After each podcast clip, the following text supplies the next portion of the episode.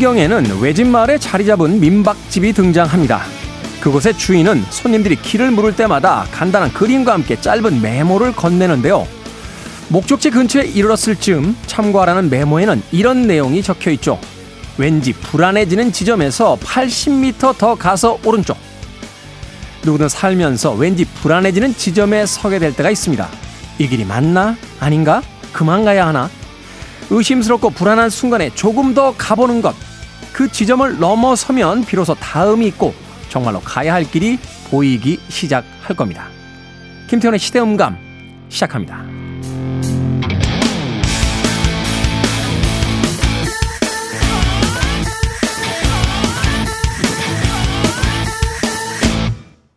그래도 주말은 온다. 시대를 읽는 음악 감상의 시대음감 김태훈입니다.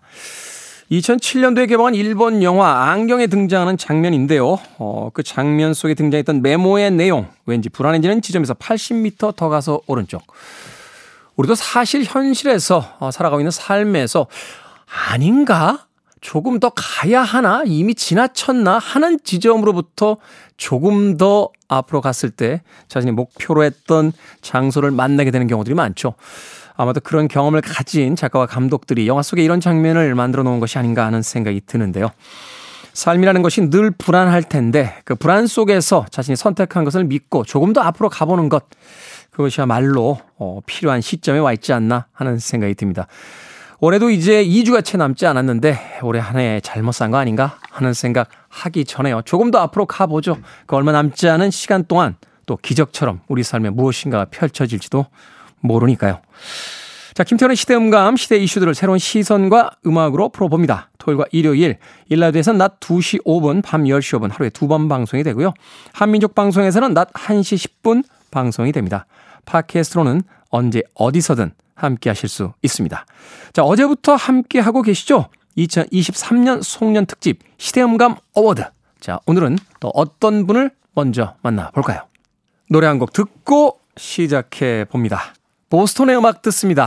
More Than a Feeling. 2023 송년 특집 시대음감 어워드. 그래도 연말은 온다.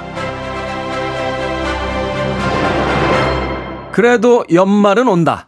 2023년 송년 특집 시대음감 어워드. 어제부터 이어지고 있는데요. 시대음감의 고정 게스트들이 올 한 해를 보내면서 뽑은 올해 베스트 키워드들을 뽑아보는 시간입니다. 자, 오늘의 첫 주자는 시대 음감에서 책 소개와 함께 조금은 허탈한 웃음을 담당하고 계신 분이죠. 책은 book의 생선 작가 나오셨습니다. 안녕하세요. 네, 안녕하세요. 작년 이맘때는 이집트에 계셔서 네, 맞아요. 그 피라미드 뷰 숙소에서 전화 연결했던 기억이 나는데 올 한 해는 여행을 작년만큼은 안 다니신 것 같아요. 네, 여행을 안 갔고요. 제가 올해는 원래 학교를 가려고 했었어요. 학교. 네, 대학원을 가려고 했었는데 네. 아, 근데 제가 공부를 안 할 것 같은 거예요. 그냥 학생 신분만 좋아할 것 같은 느낌이 드는 거예요. 그러니까 제가 대학원 공부 되게 어렵잖아요. 네, 제가 이제 공부를 하고 싶은 욕심이 생겼는데 자신이 없는 거예요. 그러면 대학원에서 배우지 못하는 지식을 얻을 수 있는 곳이 무엇이 있을까 생각하다가 아, 일을 해보자. 일을 해보자. 그래서 제가 여태까지 안 해봤던 일들을 한, 했던 한 해라 여행을 다닐 시간은 많이 없었어요. 음. 그러니까 뭐 펜션에서 청소도 하고 웨이터 일도 하고 그랬거든요. 네. 그러다 보니까 이제 여행은 상대적으로 올해 많이 다니질 못했다. 네. 내년에 또 새 책 쓰십니까? 내년에는 책 냅니다. 왜냐면 이제 나 물러날 곳이 없습니다. 왜냐면 올해 냈었어야 되거든요. 네. 아니, 물러날 곳이 없다는 건 무슨 뜻입니까? 계약이 지금 1년 밀, 미르, 출판사와 계약이 네, 그래서 며칠 전에도 전화 왔습니다. 원고 쓰고 계시냐고. 작가님, 원고 쓰고 계시죠? 이 출판사와 관계가요. 어, 계약을 하기 전까지는 굉장히 당당하잖아요. 네. 어, 작가님 이번에 참 좋은 작품 저희랑 계약해 주시죠. 그럼 막 아, 좀 생각 좀 해볼게요. 막 이럴 때는 입장이 굉장히 괜찮은데 네. 계약서, 계약서에 사인하는 순간부터 네. 작가님 원고 안 쓰시고 페북하고 계시대요. 아, 작가님 원고 안 쓰시고 인스타 보니까 어디 놀러 가셨대요. 맞아요, 맞아요. 그 얘기 했었어요. 아, 이런 얘기들 나오니까 어찌됐건 생선 작가의 다음 책 예, 내년에는 좀 기대해 보도록 하겠습니다.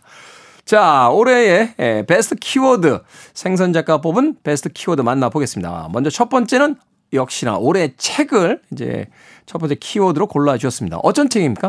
예, 나온 지 좀 된 책인데요. 관촌수필 이문구 작가가 쓴 관촌수필입니다. 이 책은 나온 지 굉장히 오래된 책 아닌가요? 예, 72년 에서 76년에 이제 잡지에 연재했던 8편의 이제 소설들을 모아가지고 이제 낸 소설집이라고 해야 되나? 네. 근데 이 이문구 작가의 고향 이야기 대천이라는 그 고향 이야기를 썼는데 제가 왜 이 책을 이제 와서 나온 지 한 40년 됐잖아요. 네.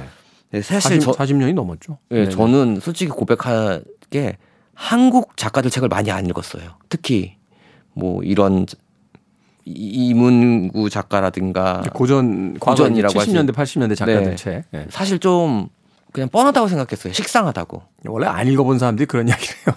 근데 진짜 저 관춘수필을 읽었는데 너무 충격인 거예요. 음. 그 글맛. 글의 맛이 엄청나게 있는 거예요. 왜냐면 사투리가 나와서 맨 처음에는 이게 한국어인데 도대체 무슨 말, 무슨 말인지 모르겠는 거예요. 몇 번 이제 문장 전체 그러니까 이 대화 전체를 이제 다 들여다 봐야지 대충 해석이 되죠. 네. 어떤 뜻인지. 그러니까 우리가 앞에 문장 모르면 뒤에 문장 읽으면 대충 어렴풋이 짐작할 수 있는 것처럼 하는데 아 근데 나중에 그거를 소리내서 제가 입으로 이제 읽어봤거든요. 소리내서 네. 읽어봤는데 깜짝 놀랐어요. 너무 잘 써.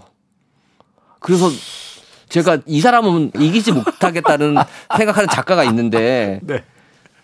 저는 그 누가 있습니까 그런 작가? 가브리엘 마르케스를 제끼지 못한다고 생각하거든요. 가브리엘 가르시아 마르케스. 네. 예.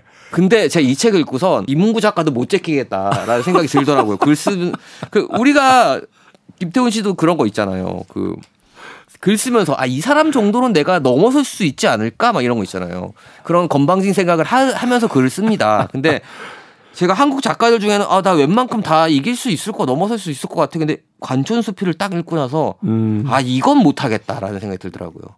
그래서 올해- 존경하자라는 생각을 가지면서 제가 한 해 동안 읽, 읽은 책 중에서 너무 늦게 읽었지만 여러분들 근데 은근히 제목은 아시는 분들이 있거든요. 근데 읽어보신 분들은 많이 없더라고요. 올해 책으로 생선 작가는 자신이 도저히 넘어갈 수 없는 이제 두 번째 작가를 만났습니다. 네. 네, 관촌수필을 쓴 이문구 작가, 이문구 작가의 관촌수필.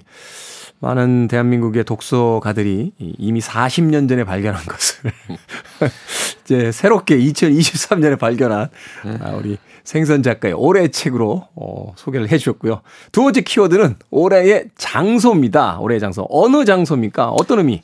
아, 제가 올해는 해외 여행을 많이 안 다녔고 제가 사실 국내 여행을 그렇게 선호하는 편은 아니거든요. 근데 사실 저는 해외에 나가도 여행을 한다기보다는 그냥 한 도시에 머물러서 거기서 책 읽고 이렇게 일상을 만들어가는 걸 좋아하거든요. 네. 근데 요번에 어떤 강연 때문에 가게 됐어요. 어떤 섬에 음. 전라남도 신안군 도초도, 신안군에 있는 도초도라는 섬이거든요.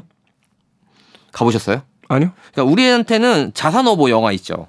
네. 정약전의 유배지로 이제 촬영지로 유명한 곳인데 여기가 원래는 한 천여 개의 돌들이 모여 있던 섬이었대요. 네. 섬들이 모임이었대요. 근데 그거를 조선 시대부터 간척 사업을 해서 섬을 만든 거죠. 음. 그래서 지금까지 이제 여기를 가시려면 목포에서 배를 타고 들어가셔야 돼요. 아직까지 다리는 없고 한 2030년 정도의 다리가 이제 생길 거라고 하거든요. 근데 꽤 커요 섬이 왜냐하면 바로 도금도 도초도 옆에 비금도라는 섬도 같이 있는데 거기 도초도와 비금도는 다리로 연결되어 있어서 바로 붙어 있는 하나의 섬이라고 보시면 되고요. 인구도 꽤 많아요. 2,900명 정도 살고 계신다고 하더라고요. 네, 올해의 장소로 선정한 이유는 뭡니까? 아 저는 우리나라에 이런 곳이 있다니라는 생각이 들었어요. 음. 그러니까 제가 여태까지 섬들 다녀보고 한 섬이라고 하면 뭐 울릉도, 제주도 뭐 이런 진도 이런 쪽만 생각해봤는데 이렇게 좀 외진 곳에 있는 섬이라고 해서 전 되게 세락하고 어. 이렇게 할 줄 알았는데 사람들이 여유 있고 막 그렇거든요. 그리고 저는 거기서 여기서 처음으로 염전을 봤어요. 음. 근데 막 우리가 생각하면 염전에 대한 이미지도 별로 안 좋고 그렇잖아요. 근데 여기는 그런 이미지가 아니었고 굉장히 뭔가 청량한 느낌을 주는 섬이었고 경치가 이렇게 좋구나라는 게 있고 여기는 섬에도 섬임에도 불구하고 이런 산들이 많아요. 네. 그래서 와 여긴 산이 많네요. 이게 제가 이제 거기 관계자한테 말했더니 여기가 옛날엔 이게 산이 아니고 저 산이 하나의 섬이었다는 거예요. 아. 근데 이제 간, 간척 사업을 하면서 막혀서 이제 섬이 됐는데 한번 여러분들 시간 나셔서 나시면 2박 3일 정도로 가시면 진짜 아직까지 사람들이 접근성이 그렇게 좋지가 않거든요. 왜냐하면 음. 배 타고 가면 한 50분 정도 걸리고 배를 뭐 이렇게 걸리니까 좀 그렇게 접근성이 좋은 건 아닌데 가보시면 그 영화 자산어버에 낚였던 좀 한적한 느낌인데 그 다음에 바닷가에 우리나라의 바닷가에 차를 끌고 들어갈 수 있는 바닷가가 몇 군데 없대요. 네. 근데 여기는 차를 끌고 갈 수 있는 해변이 한 2km 정도 있어요. 음. 거기서 이제 드라이브도 하시고 하면서 하는 건데 우선 맛이 음식 맛이 기가 막힙니다. 네, 알겠습니다. 도초도 저도 지금 이야기 듣는 동안 어, 제 리스트에다 올려놨습니다. 꼭 가보십시오. 날이 따뜻해지면 한번 찾아가 봐야겠다. 자, 세 번째는 어, 공통 주제입니다. 올해 노래 어떤 노래 골라 주셨습니까? 네, 제가 오늘 올해의 노래는요. 제가 요즘에 예전에는 뭐 이렇게 인디라든가 해외 락 음악을 많이 들었는데 그, 그 요즘에 재즈를 많이 듣다 보니까 옛날 걸 위주로 많이 듣더라고요. 근데 네. 그러면 또 그러는 순간 어느 순간부터 그러면 60년대 70년대 음악만 듣게 되잖아요. 음. 이러면 안 되겠다라는 생각이 들어가지고 최근 음악을 좀 찾아서 들었거든요. 올해 네. 초에 그때 발견한 밴드가 호주 출신의 밴드예요. King Gizzard and the Lizard Wizard라는 밴드예요. 아, 밴드명이 되게 기네요. 네. King Gizzard and the Lizard Wizard라는 밴드인데 2010년도 멜번에서 결성된 밴드인데 이 밴드는 13년 됐잖아요. 앨범을 24장 발표했어요. 엄청나게 많은 다작 밴드군요. 예, 뭐 1년에 4장씩 발표하고 그러거든요. 그러니까 근데 맨 처음에 이 밴드가 시작했을 때는 약간 사이키델 사이키델릭이나 뭐 인디 락 쪽으로 했었는데 이 앨범에서는 헤비 메탈을 정통 헤비 메탈을 선보이고 어. 있습니다. 그러니까 우리나라가 이제 우리나라 사람들이 헤비 메탈 하면 메탈리카라든가 이런 메탈 밴드들도 생각하는데 이 호주 출신의 King Gizzard and the Lizard는 들어보시면 메탈리카하고는 조금 다른 뭔가 조금 더 부지런한 음악을 하고 있어요. 그럼 부지런한. 부지런하다는 거는 열심히 기타 치고 열심히 드럼 치고 열심히 베이스 치고 그러니까 멤버들이 쉴 틈이 없어요. 그러니까 되게 빠른 템포의 음악인데 어 요즘에 뭔가 감미롭고 전자 음악이 판치는 이런 음악 씬에 이런 다시 basic 원 근본으로 돌아가서 우리는 락이야. 어 우리는 이것만 할 거야 라는 걸로 해서 발표한 앨범인데 이게 외- 외국 사이트에서도 굉장히 이슈가 된 밴드의 밴드입니다. 네. 이 음악 들으면서 생선 작가와는 작별 인사 드리겠습니다. 올 한 해도 수고하셨습니다. 결석이 굉장히 많으셨는데 내년에는 결석을 좀 줄여주시길 부탁드리겠습니다. 고맙습니다. 고맙습니다. 자, 생선 작가의 추천 음악 듣습니다. King Gizzard and the Lizard Wizard의 Gila Monster 듣습니다. 그래도 연말은 온다. 2023년 송년 특집 시대음감 어워드. 자, 이어서 모실 분은요, 매주마다 변함없이 시대음감을 찾아주는 찐 식구죠. 뉴스 Good and Bad의 박혜진 기자 나오셨습니다. 안녕하세요. 안녕하세요. 자, 워낙 다이나믹한 코리아다 보니까 뉴스가 쏟아집니다. 그러다 보면 갑작스런 취재가 생길 때도 꽤 많았는데 그 와중에 뭐 택시라도 타고 달려와 주실 때도 있었고 정말 1년 동안 고생이 많으셨습니다. 아, 전뭐 좋았습니다. 영광이었어요. 개인적으로 내년에 가장 기대되는 건 뭡니까? 내년에 가장 기대되는 거 제가 뉴스 Good and Bad 이거 하니까 good news가 좀 많았으면 좋겠어요. 제발. 그렇죠. 근데 어느 시대나 때마다 사실 예, 고민이라 가지고. 예. good news를 찾기가 쉽지는 않을 네. 텐데 내년에 좀 good news가 많아서 bad news 찾기가 힘든 한 해였으면 좋겠다. 네. 라는 이야기를 해 주셨습니다. 자, 그럼 박혜진 기자가 뽑은 2023년 올해 베스트 키워드 하나씩 만나보겠습니다. 첫 번째는 올해의 뉴스입니다. 올해의 뉴스. 어떤 뉴스를 뽑아 주셨습니까? 어, 사실 되게 고민이 많았는데 좀 찾다 보니까 올해 가장 이제 제가 좀 관심 있게 보고 사람들이 진짜 이건 이슈였다 싶은 거 AI. AI. 네. 아, 그러네요. 거의 한마디로 올해는 AI 열풍이었다고 해도 과언이 아닐 정도라는 생각이 들었거든요. 뭐 챗GPT다, 바드다, 또 뭐 AI를. 통한 그 가상 뭐 인물 만들기, 본인 사진 또 집어넣고 그거 유행했었잖아요. 완전 유행했었잖아요. 예. 예. 미국 고등학생으로 변신한 아, 그 저도 그거 어플리케이션. 해봤어요, 사실. 너무 재밌더라고요. 그러니까 이게 다 AI 기술을 이제 사용을 하는 거고 네. 얼마 전에 이제 비틀스의 새로운 싱글이 나왔죠. Then이라는 이거 역시 AI를 통해서 이제 사망한 존 레논의 목소리를 이렇게 추출해 가지고 이제 만든 싱글이었는데 그러고 보니까 정말 AI가 우리가 별로 신경을 안 쓰는 사이에 우리 생활 주변 완전 생활로 그냥 다 들어와 있네요. 파고든 것 같아요. 어, 가장 인상적이었던 AI는 어떤 것이었어요? 챗GPT가 아무래도 가장 인상적이었죠. 거의 음. 뭐 출시 두 달 만에 이용자 수 1억 명을 돌파를 했고 사실 기자들도 AI 때문에 이제 먹고 살기 힘든 거 아니냐 이런 불안감이 엄습할 정도로 기사도 다 이제 뭐 써줄 수도 있고 이게 대학생들 리포트가 다 똑같아졌다는 거 아니에요? 그러니까요. 예, 이 AI를 통해서 하다 보니까 이게 사실은 예견됐던 것이요. 그 예전에 이세돌 구단하고 저 알파고가 아 그때 어 기억납니다. AI가 이제 바둑을 둬서 알파고가 승리를 거뒀잖아요. 그러니까 절대적인 강자가 나타난 거죠. 그때부터 전 세계의 바둑 지망생들이 이 인공지능을 가지고 바둑 공부를 합니다. 그러다 보니까 기풍이라는 게 사라졌다는 거예요. 아 왜냐하면 선생님이 한 명이니까 모두가 똑같은 방식으로 바둑을 둔다. 라고 해서 이제 개성 말살의 어떤 시대가 온 거 아니냐 뭐 이런 이야기를 했었는데 음. 이게 이제 사회 각계각층으로 이제 퍼져 나가는 거죠. 이제 뭐 창작의 영역까지 AI가 이제 이용될 정도니까 음. 근데 또 AI를 그 긍정적으로 보시는 분들은 그런 이야기 하시더라고요. 어떤 질문을 하느냐에 따라서 답이 또 각기 달라지고 또 중요한 것은 질문하는 사람의 어떤 질문의 수준에 따라서 얻어낼 수 있는 답이 달라진다. 음, 라고 하니까 쓰시는 분들은 낙관적으로 생각을 하시고 안 쓰시는 분들은 비관적으로 생각하는 경우가 굉장히 많은 것 같더군요. 야, 올해의 뉴스는 AI다. 네. 그렇다면 두 번째 키워드로 갑니다. 아, 올해의 내가 제일 잘한 소비. 네. 올해의 소비. 올해 소비를 꼽아봤는데 네. 사실 뭐 코로나 기간 도 제가 거의 소비를 안 하고 살았어요.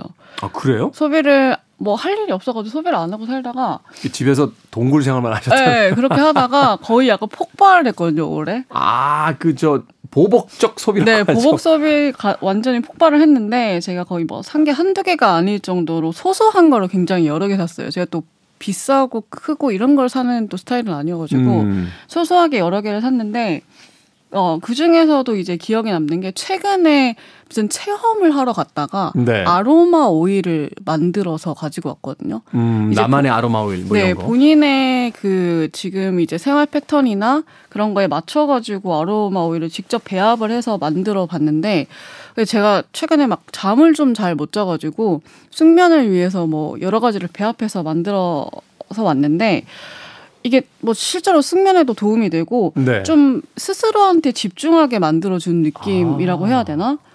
그렇더라고요. 어, 최근에 그런 열풍이 있더라고요. 나만의 맞춤 어떤 오일, 뭐 향수 네. 이런 것들 이제 만들어서 어, 차별화도 시키고 또 자신에게 필요한 어떤 그 효과도 꽤 얻고. 이제 힐링이 되는 시간이었는데 제가 최근에 또 소비와 관련돼서 뭐 이렇게 사람들이랑 얘기를 나누다가 이 가장 좋은 소비가 물질을 사는 게 아니라 경험을 사는 거다. 체험을 그런, 사는 것들. 네, 그런 얘기를 하더라고요. 그래서 내가 왜 아로마 오일을 산 게 이렇게 기분이 좋았나라고 생각을 해봤더니 이것도 나에게 어떤 경험적인 부분을 선물하는 행위였기 때문에 네. 그 시간이 결국 힐링까지 이어져서 그렇지 않았을까 이런 생각을 해봤거든요. 음, 그렇죠. 사실 그러다 보니까 여행들 많이 가시잖아요. 가장 그쵸, 이제 예. 체험과 경험을 많이 할 수 있는 것들이니까. 그러니까 사실 연말 앞두고 이제 또 선물 뭐 이런 거 하시는 분들도 많으실 텐데 좀 본인을 위한 작은 경험을 선물하는 것도 좋지 않을까 이런 생각을 해봤습니다. 네. 그런 걸 사야 되는데 전 자꾸 와인을 사가지고 그것도 경험이죠. 뭐 와인을 혼자 마시면 잘 모르겠는데 이제 어떤 좋은 분들과 함께 하면 그것도 또 다른 경험이 되지 않을까. 좋은 경험이긴 한데 이제 다음날 힘드니까. 그건 나쁜 경험이죠. 자, 세 번째 키워드입니다. 모든 분들에게 공통으로 드리고 있는데 올해의 노래 어떤 노래 골라오셨습니까? 올해 노래 이거 굉장히 많이 고민을 했는데 제가 들은 노래들을 쭉 하다가 좀 어 되게 좋은 노래, 새로운 노래를 가져와 보고 싶었는데 네. 그래도 제가 제일 많이 들었던 노래가 사실 올해 뉴진스의 Ditto였어요. 뉴진스의 Ditto. 제가 좀 약간 다운이 되는 순간마다 이 텐션을 높이기 위해서 이 노래를 음. 틀으면 그렇게 기분이 좋아지더라고요. 저는 사실 뉴진스의 Ditto는 이제 처음 나왔을 때 한 두 번 정도 들어봤는데 그 뒤에는 제가 틀지 않아도 가는 데마다 아, 나와서 맞아요. 본의 아니게 이 노래를 올해 가장 많이 들은 노래 중에 하나로 저도 어, 저 그러니까 발매일이 했습니다. 거의 1월 2일이더라고요. 그러니까요. 올해 완전 초에 발매를 해가지고 지금까지도 전 열심히 듣고 있습니다. 네, 뭐 K-팝이 이제 세대 교체의 어떤 그 과정 속에 있다 뭐 이런 이야기까지도 나오고 있는데 뉴진스의 Ditto를 아, 오늘 박혜진 기자는 올해 노래로 어, 골라주셨습니다. 이 노래 들으면서 박혜진 기자와는 작별 인사 드리겠습니다. 고맙습니다. 고맙습니다. 그래도 연말은 온다. 2023년 송년 특집 시대음감 award. 자, 시대음감의 고정 게스트들이 한 해를 보내며 뽑은 올해 베스트 키워드를 만나보고 있습니다. 이번에 모실 분은 웬만한 지상파 방송에서는 듣기 힘든 뻔하지 않은 영화 이야기로 시대음감을 빛내주시는 분이죠. 무비 유한의 최강희 평론가 나오셨습니다. 안녕하세요. 네, 안녕하십니까. 올 한해 이 최강희 평론가의 SNS를 보면 네. 어, 정말로 다사다난했다 하는 생각이 드는데 음. 중학교 도덕 선생님으로 교편도 잡으셨고요. 네, 주간 최강희를 또 통해서 영화에 대한 이야기를 또 어, 레터로 이제 발간을 하고 계시고 음. 네네. 최강희 TV를 또 오픈하셨어요. 아니 최강희 TV 예 그렇습니다. 최강희 TV 유튜브. 유튜브. 예 유튜브도 뭐 오픈했다기보다는 그냥 아, 유튜브겠죠. 그럼 저희가 지상파 방송을 시작하셨다라고. 본격적으로 아 적극적으로 하기 시작했다. 음. 음, 중학교 도덕 선생님은 워- 워낙에 어 좀 중학교 선생님, 중고등학교 선생님을 하고 싶었는데 제가 사실은 역사 전공이에요. 역사 교육학과 예, 나오셨죠? 역사 교육, 역사 교육. 그래서 음. 역사 또는 사회를 가르치는 게 맞는데 또 그 학교는 저한테 도덕을 맡기더라고요. 그래서 아. 제가 그 도덕을 가르치기에는 조금 다소 어, 어, 자격 미달이 일것 같은데 그렇게 이제 말씀을 드렸는데 네. 아우 괜찮습니다, 괜찮습니다. 아우 지금 뭐 도덕이라고 하는 개념이 아 많이 바뀌었습니다. 아, 이분들이 그 최강희 평론가의 방송을 잘 안 들으시죠. 아니 저는 저는 분명히 제가 자백했습니다. 제가 도덕 선생님을 맡기에는 다소 좀 무리가 따릅니다라고 했는데도 불구하고 학생들이 좀 창의적으로 생각할 수 있는 그런 방안을 좀 잘 가르치실 것 같아서 예, 부탁을 드립니다라고 이제 얘기를 해서 어 그 중학교 그 제가 다니고 있는 그 중학교는 어 교장 선생님이 굉장히 어, 오픈 마인드를 가지고 계시다. 음. 이런 생각을 해서 어, 제 인생에서 처음으로 이제 교편을 잡은 거기 때문에 어, 굉장히 즐거운 마음으로 또 아이들을 어, 가르치고 있습니다. 또 아이들이 너무 귀여워요. 음. 중학교 1학년이라 예, 그 몸은 몸은 성인인 친구들인데 머리는 이제 정신연령은? 이제 중학교. 예, 중학생인 친구들도 있고 몸도 몸은 초등학생인 친구들도 있어요. 그런 이제 학생들이 한 반에 모여 있으니까 네. 이 그 자체가 너무 재밌는 거죠. 성장기이기 때문에 또 먼저 어, 성장한 네네. 친구들도 있고 또 네. 사고도 이제 초등학교에서 이제 중학교에 올라가면 이제 약간 청소년으로 보잖아요. 네, 그런 그렇죠. 어떤 그렇죠. 과도기에 있는 친구들이 있어서 아무쪼록 이 도덕 선생님으로서 역할을 다 해주시길 부탁을 드리면서 네. 자 최강희 평론가 뽑은 올해의 베스트 키워드 만나 봅니다. 자 올해 첫 번째 키워드 어떤 겁니까? 네, 올해 영화죠. 역시나 제가 영화 평론가이기 때문에 에, 올해 영화를 한 편을 뽑는다면 에, 저는 오펜하이머라는 작품을 뽑고 싶습니다. 오펜하이머 예. 어떤 이유 때문입니까? 그러니까 이 여러 가지 이 영화를 둘러싸고 여러 가지 이제 얘기, 그러니까 얘기거리가 가장 많았던 영화인 것 같아요. 올해 나온 모든 영화를 통틀어서. 어 그리고 이 영화 자체가 지금 우리가 살아가는 21세기에 가장 뭐랄까 새겨야 할 만한 메시지를 전해주는 영화다. 어 우리 인류가 풀어야 할 숙제, 우리 인류 앞에 직면한 과제. 네, 이런 것들을 되게 대단히 직관적으로 관객들한테 던져서 이 문제만큼은 우리가 풀어야 되고 또 해결해야 된다라고 하는 생각을 갖게 만든 영화인 것 같아요.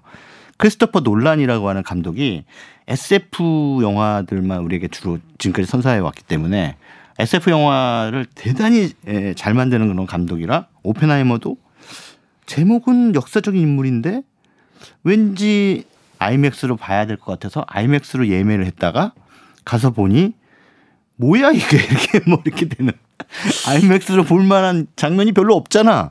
어, 장면이 있나요? 없어요. 볼, 볼만한 장면, 그 폭발 장면 하나 있는데 네네네. 그것도 사실은 그걸 아이맥스로 볼 이유가 있나? 없어요. 그러니까 정확하게 말씀을 제가 평론가로서 어, 말씀드리면 아이맥스로 볼 이유가 없는 영화입니다. 네. 그럼에도 불구하고 영화 개봉 이전에 아이맥스 서울시내 아이맥스 영화관은 전부 다 매진이 돼 버렸어요. 예매 매진. 영화사의 마케팅 마케팅 팀에게 박수를 쳐줘야겠네요. 마케팅을 잘했군요. 네. 어. 마케팅을 잘 했다고 봐야 될지, 잘 속였다고 해야 될지. 어쨌든 관객들이, 어, 30만 명이 넘는 관객들이 잘 속아서, 예, 영화를 보고 이게 뭐야라고 했다는 그런 해프닝이 있었던 것부터도 사실은 올해의 영화 가운데 하나. 하지만 또 영화가.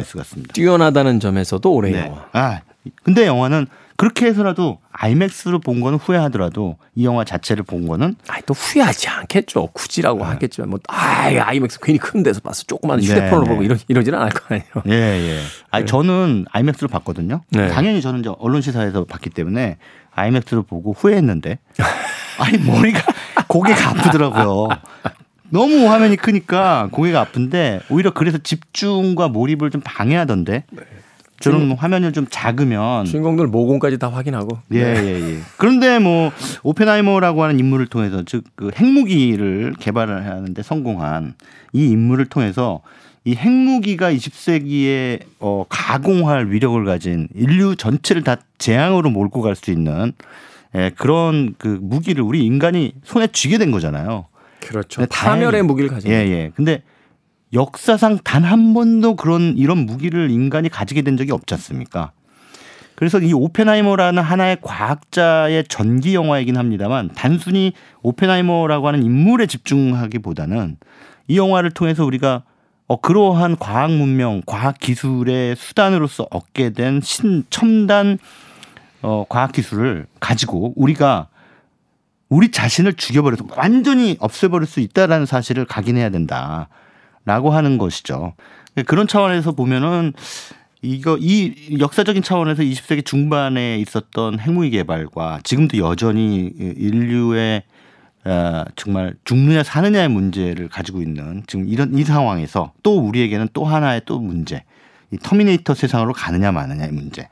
AI 요런 차원에서 상상하기 싫은 시나리오는 AI가 핵무기 버튼을 누르게 되는 거잖아요. 지구의 인간들이 네. 너무 많은 문제를 일으켜 없애 이렇게 네, 될수 네, 있는. 네. 음. 그러니까 우리는 AI한테 잘 보여야 돼요. 제발 인간을, 제발 인간만은 이렇게 하면서 잘 보여야지. 안 그러면 AI의 그 심기를 건드렸다. 나중에 야 쟤들 없애자 이렇게 될 수도 있어요. 음, 너무 멀리 갔는데. 아니 근데 멀리 상상이니까 이제 멀리 갈 수 있겠죠. 알겠습니다. 네, 다음 두 번째 키워드 만나봅니다. 올해의 네 올해 취미. 취미. 예, 예. 올해 취미는 제가 이제 탱고를 배우기 시작하면서 네. 사실 탱고는 이제 작년에도 배웠습니다만 작년에 제가 배우다가 어 저분한테 몸에서 담배 냄새 나요 그래가지고 삐져서 그만뒀었거든요.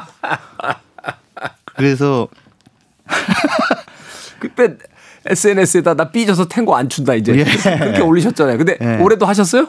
왜 제가 이제 권련을 끊고 담배를 끊고 몸에서 담배 냄새가 나지 않는 청결한 상태로 다시 어, 갔죠.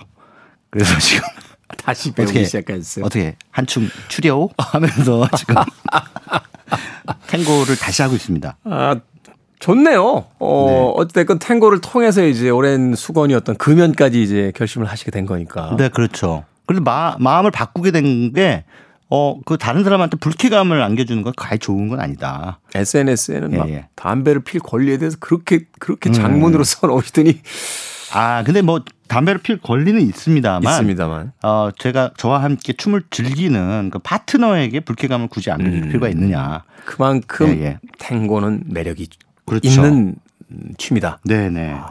어, 그렇게 해서 지금 탱고를 다시 배우기 시작했고요.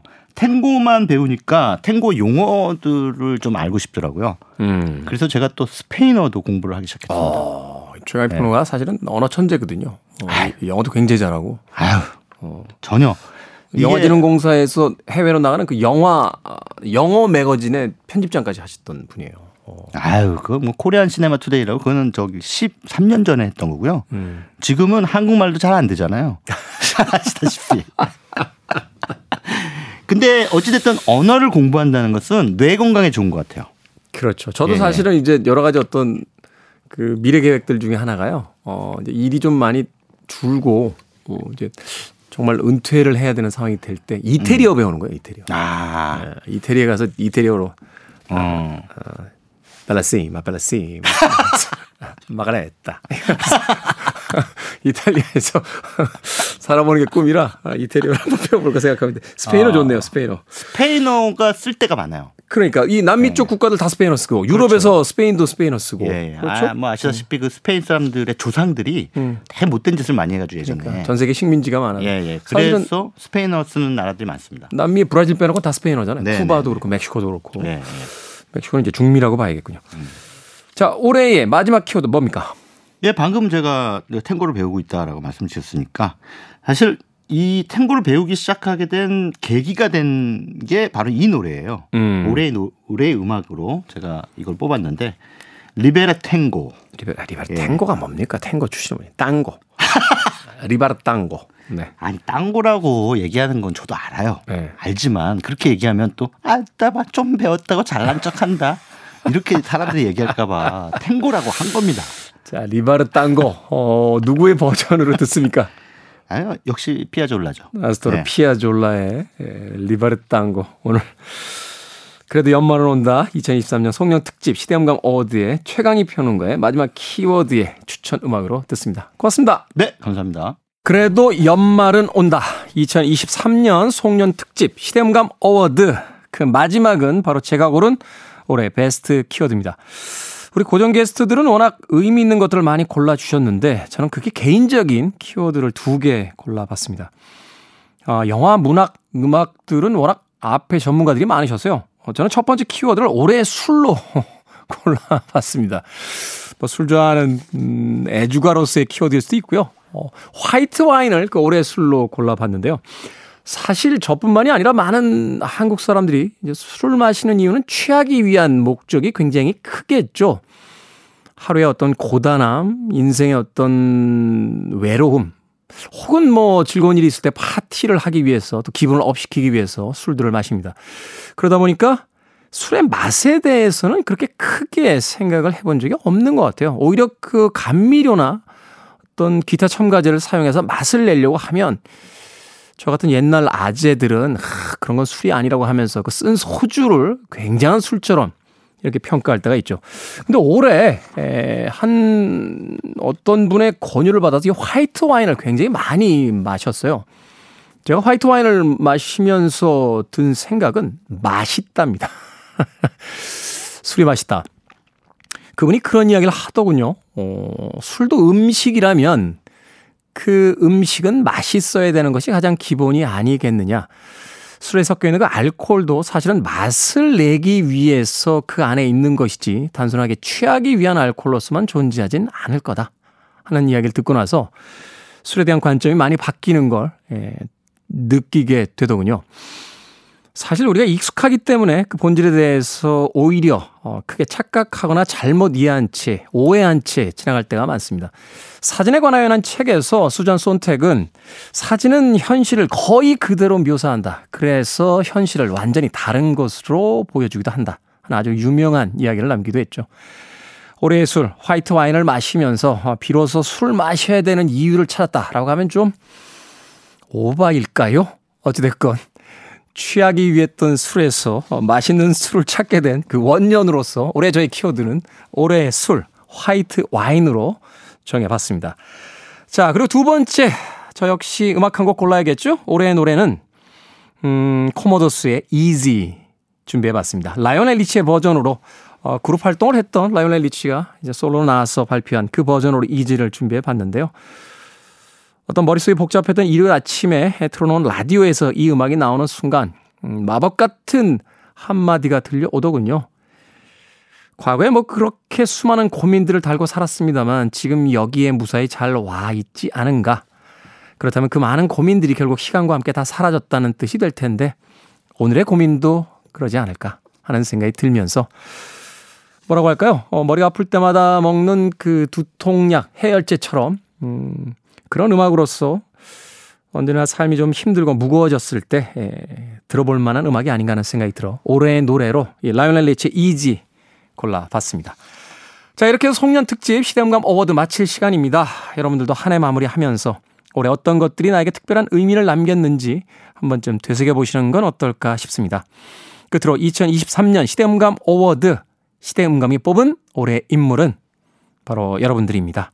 바로 지금 이 순간 방송을 듣고 계신 우리 시대음감의 청취자 여러분들께 상투적이 아닌 진심을 담아서 가장 큰 감사의 인사 전해드립니다.